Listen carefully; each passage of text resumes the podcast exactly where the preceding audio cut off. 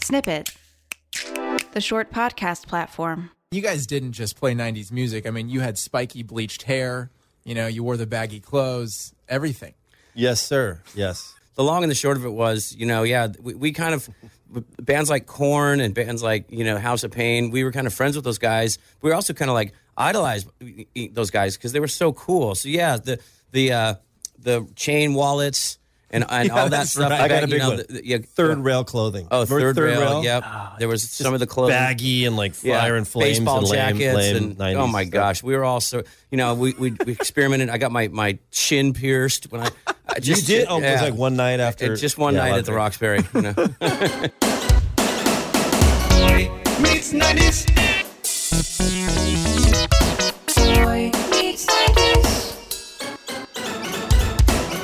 That's Stan Frazier and Murphy Karges, two of the founding members of Sugar Ray. And as you can see, the 90s had just as big of an influence on them as they had on us. So today, we'll talk about the formative years of one of the biggest 90s bands around. So let's start today's show with my favorite question Why? Why did the 90s matter so much? What happened that made it so iconic? Why is it so fun to remember it? Is it just because we happen to be the age we were and it's interesting to us now because it's been 20 something years? Or was there some special sauce? Here's Stan and Murphy. what, what were the '90s? It was so weird. You know, it's It just was. like It was a little bit of a faceless decade because Yeah. the 80s were so colorful and neon coming out of the 70s, Yeah. a, a transformation from the 70s to the 80s. So the 90s, like, what were the 90s? You look back, I think you can kind of get it now. and- Well, yeah, we don't, I don't think we got it until now. I mean, Right, it's right. 90s are finally receiving nostalgia. Before think that, so, it was just like a few years ago. And now you can Right. really compare it to what music and pop culture is like today. I think so. And what a big difference from like, you know, 91, 92 to like 98, 99. I mean, it was like almost like three decades in one decade. when something is too close to you, you don't have perspective on it, like anything. And when you kind of get away, you go, you know what? There was some really great music in the 90s going on. And I think any decade, you're going to look at it and go, there's some amazing bands, and there were some bands that, you know, flamed out and they had one hit or something. But I, I think there was a ton of amazing music that came through the time. And one of those amazing bands, of course, turned out to be Sugar Ray. Hits like Fly, Every Morning, Someday, When It's Over, just unforgettable music from these guys. But it didn't always start so simply. They had a few other incarnations of the band that eventually led to who they became.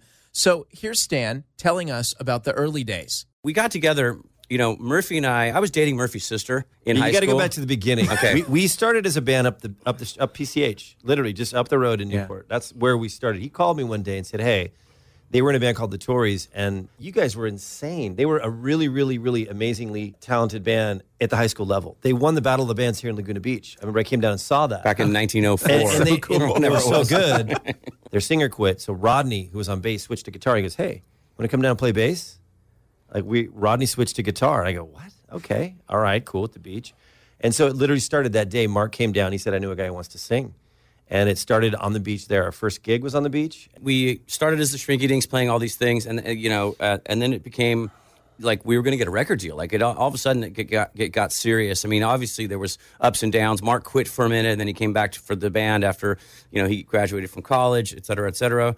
But um, yeah, dude, it, it, McG, McG deserves a lot deserves a lot of credit for us getting the deal because he we shot a video back let's say then. who McG is. Do you know who McG is? No, I don't. Okay, great. Um, McG is sorry to interrupt you, Murph.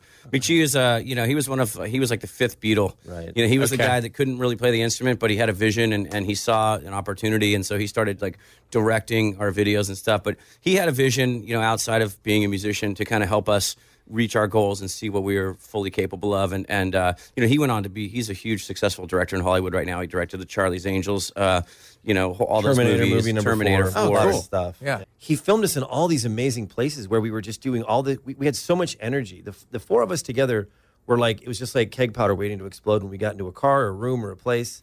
We were a And bunch so- of hams. I mean, Yeah. that's and McG saw that. We He just goes, wanted to have These guys are insane. If I tell them to go jump off that cliff, They they'll go jump off that cliff. Yeah, they'll hurt as long as the camera's rolling. Like we really were. We were like We wanted to hurt ourselves. we were dying other for attention. laugh, We- we- our musicality was was pretty damn good. The songwriting was definitely not there yet, but we were we were definitely the most sort of like exciting thing. I, we all just said, you know, let's if we were going to be a monkey, let's we might as well be a gorilla. Well, well, let's be the biggest you know ape we can be and just go for it. And then a miracle happened. Somehow these guys got on the desk of the executive of one of the biggest record labels in the world. with McG helping us doing this video that that was this vision that somehow Doug Morris from Atlantic it got to him magically somehow. Through your his- dad, by the way. To Yeah, it's your a crazy your story how this demo video got to the president of Atlantic on In the New East York Coast. City. It's insane. It's like a magic carpet ride there. He saw it, and this is when you know there was a lot of grunge going on, a lot of like flannel and staring. We called it staring issues. He said literally this. He goes, "Sign that band. Give them whatever they want." That's why I got into music in the first place. Wow. Doug Morris said that. He's the head of a major, which the, the big conglomerate labels. Anyway, he's he's a he's a vanguard guy, and he saw something though in us, like a little spark. And so, anyways, we we somehow lucked out on that. Now we go, okay, now we got to write a record. We had like two songs, We had and the really one in the video got us the deal. So, so And what song was it, that? It was it was Caboose. Okay. and it was a great live song. It had so much energy.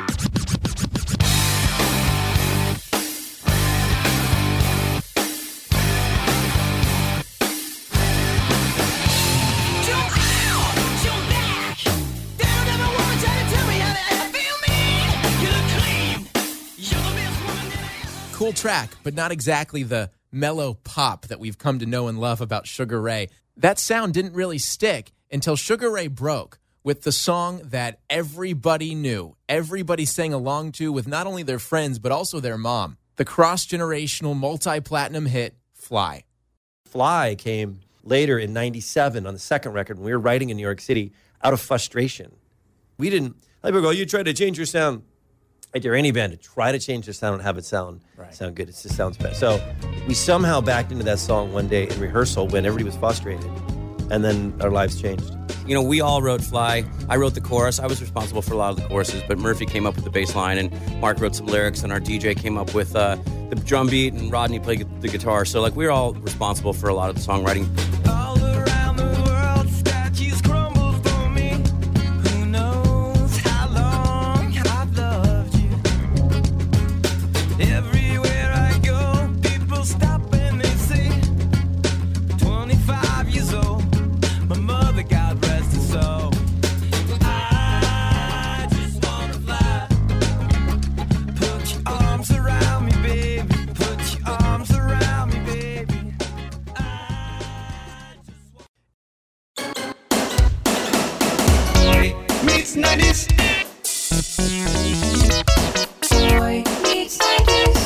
1997, and Sugar Ray has made it. Fly's been number one on the Billboard charts for four weeks. Their album would eventually become triple platinum, but the guys were faced with a lot of criticism that this would be it, that they were a one hit wonder. What else could this band possibly do? Well, they were set out to prove everybody wrong.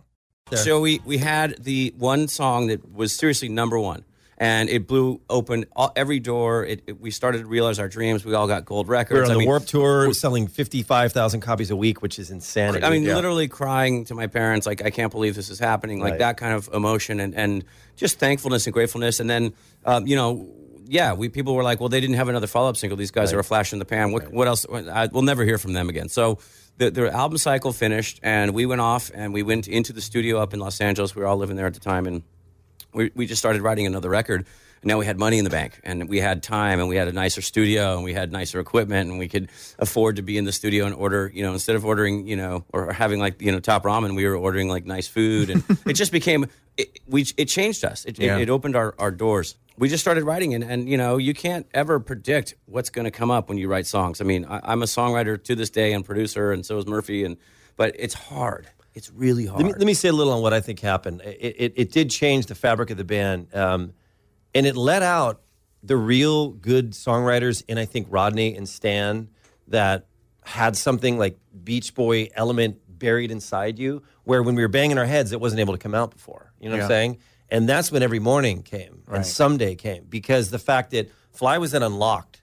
So then we were free to go, oh, we can sing harmony and just chill and make a cool beat and go doo, and just do that. It, it, it let everybody in the band be free to write a mellow song with a BPM that wasn't 160. You could, we could, okay, cool, let's do this. So that's where I think it unlocked us to let us have a chance at doing another record. And we just kind of, we didn't at all try to go, let's write another fly.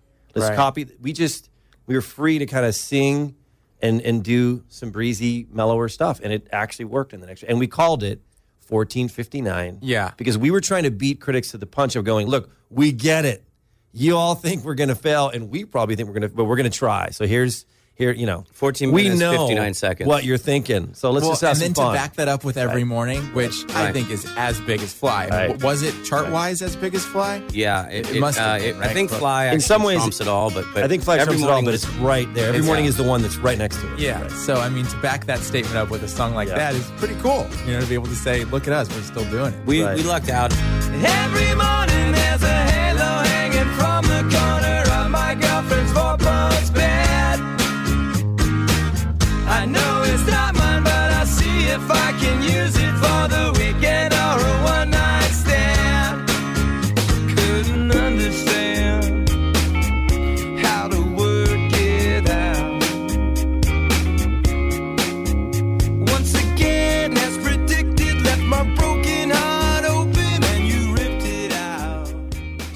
we'd come up with the music for that tune in the studio, and we were doing it at the uh, what was the place? in the Studio 56. Studio 56. Yeah.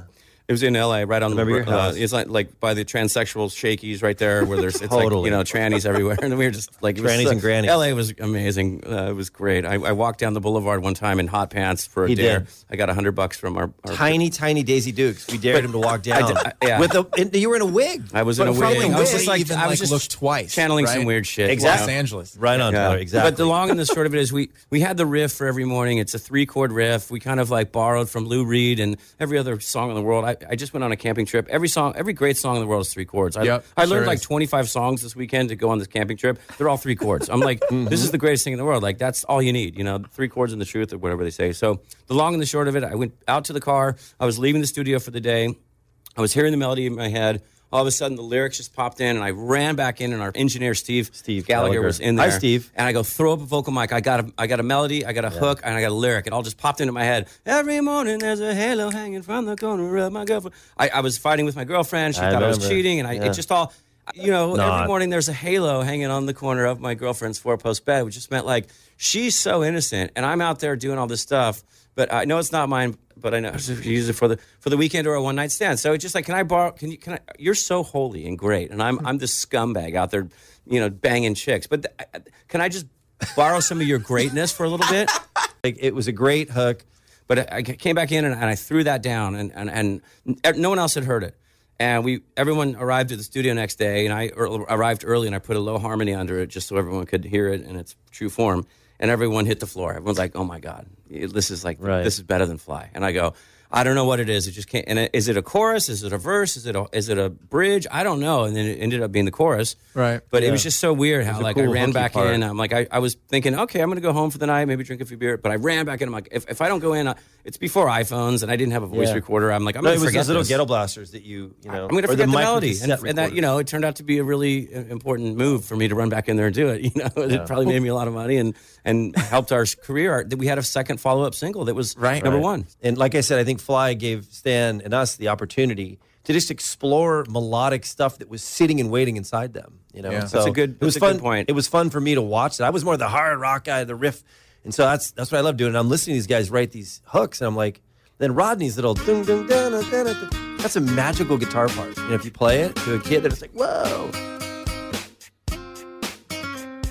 It was a fun moment to be in right there during that record because we weren't thinking at all. We were just in the studio screwing around. Put a basketball hoop in our recording studio. and we did. And, and a Bruce Lee poster and like guitars and anybody could go in at any time and play anything or screw around and play, you know, an, And- a pinball and then write a song. I mean, that's how it should be. right? and and you, you just said the most poignant thing. You're like, we weren't thinking, and I think once you start thinking a lot about, and because I do this for a living every day still, and I have to do it, and you have to like, oh, writer's block bullshit. There's no, you have to force the issue. But back then, when you have the luxury of having a hit song on the radio, and you you have time. You, you can kind of not think. You can kind of just go, "What are we doing today?" And we don't, we walk into the studio always and go, "All right, what are we eating?" Like that's the first thing. Order. and we had each like, other too. You said that we had other things, but I think that the fact that we had we were having so much fun and we were out on the road together. You know, Yeah. coming, it, it wasn't extravagant success at that point. It really wasn't. I mean, it was funny. Um, at one point, I asked our A&R guy, "Were we ever going to get a check?" Because literally a year after Fly was breaking, we were broke. Oh, We- we- we- I was like hundred bucks a week, and he's like, "Murph, you know."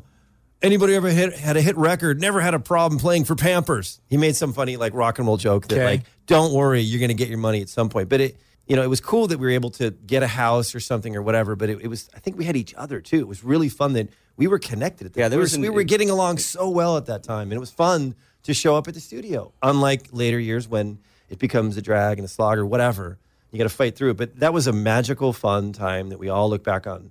So in 2001, Sugar Ray released a self titled album called Sugar Ray. That's probably the last record you really remember from the band. It had the hit song When It's Over, which, ironically, turned out to be kind of their last hit. Here's the guys commenting on that realization. So it is ironic now looking back at that. That, is like we released a bunch of stuff after when it's over and none of it worked.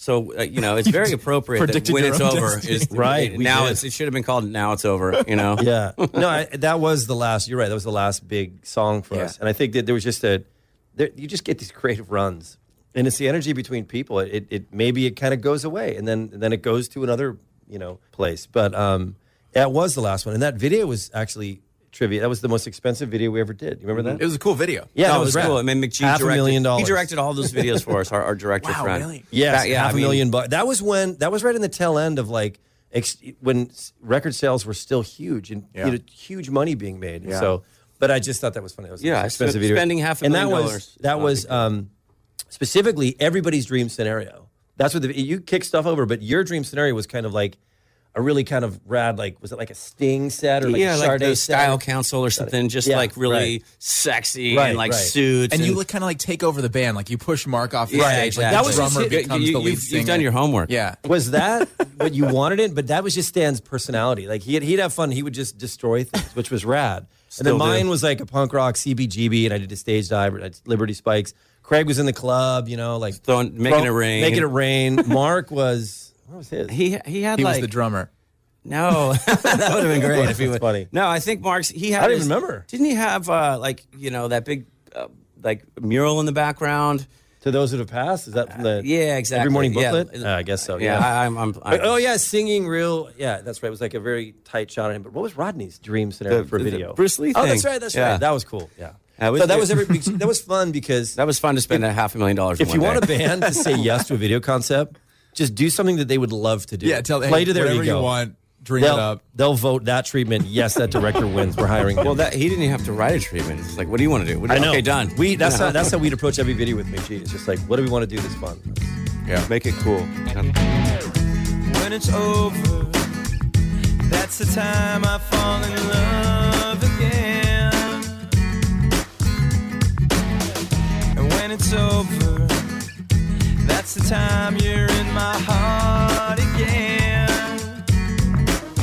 And when you go, go, go, go, I know it never ends never end. All the things that I used to say, all the words that got in the way, all the things that I used to know have gone out the window. All the things that she used to So when it's over, that was it. That was it. Yeah, that was. Uh, and you're right. It was 2001, 2002. Yeah. So there, you've kind of heard the saga, the highs, the lows, how it started, how it ended. So what do two former members of one of the biggest bands of all time do now? I'm actually directing a lot of stuff, shooting a lot of video production and photography, and uh, doing that. Just keeping busy, uh, filming stuff, and uh, staying creative and making things. You know. So You know, I guess uh, since uh, 2012, you know, I left the band and uh, I pursued some culinary stuff. My my two passions have always been food and music. So I opened up this pizza place in Newport Beach called Sergeant Pepperoni's. Ironically, Awesome. And finally, the way I like to close every show, a question I'm asking every guest. The 90s were such a big influence on us, and Sugar Ray was such a big influence on us. But what thing other than that influenced them most from that decade? okay, then I'll say frosted tips. Frosted. I actually didn't frost them. What I did was I would I would I, I would bleach my hair, you know, Yeah. white, then it would go yellow. Uh-huh, but then when it grows out. Thanks again to Stan Frazier and Murphy Karges for joining us this week on Boy Meets 90s. Next time, join us as we talk to Rockapella, the group behind the Carmen Sandiego theme song, and more. I'm Tyler Russell, and for more short shows you'll love, visit snippet.fm.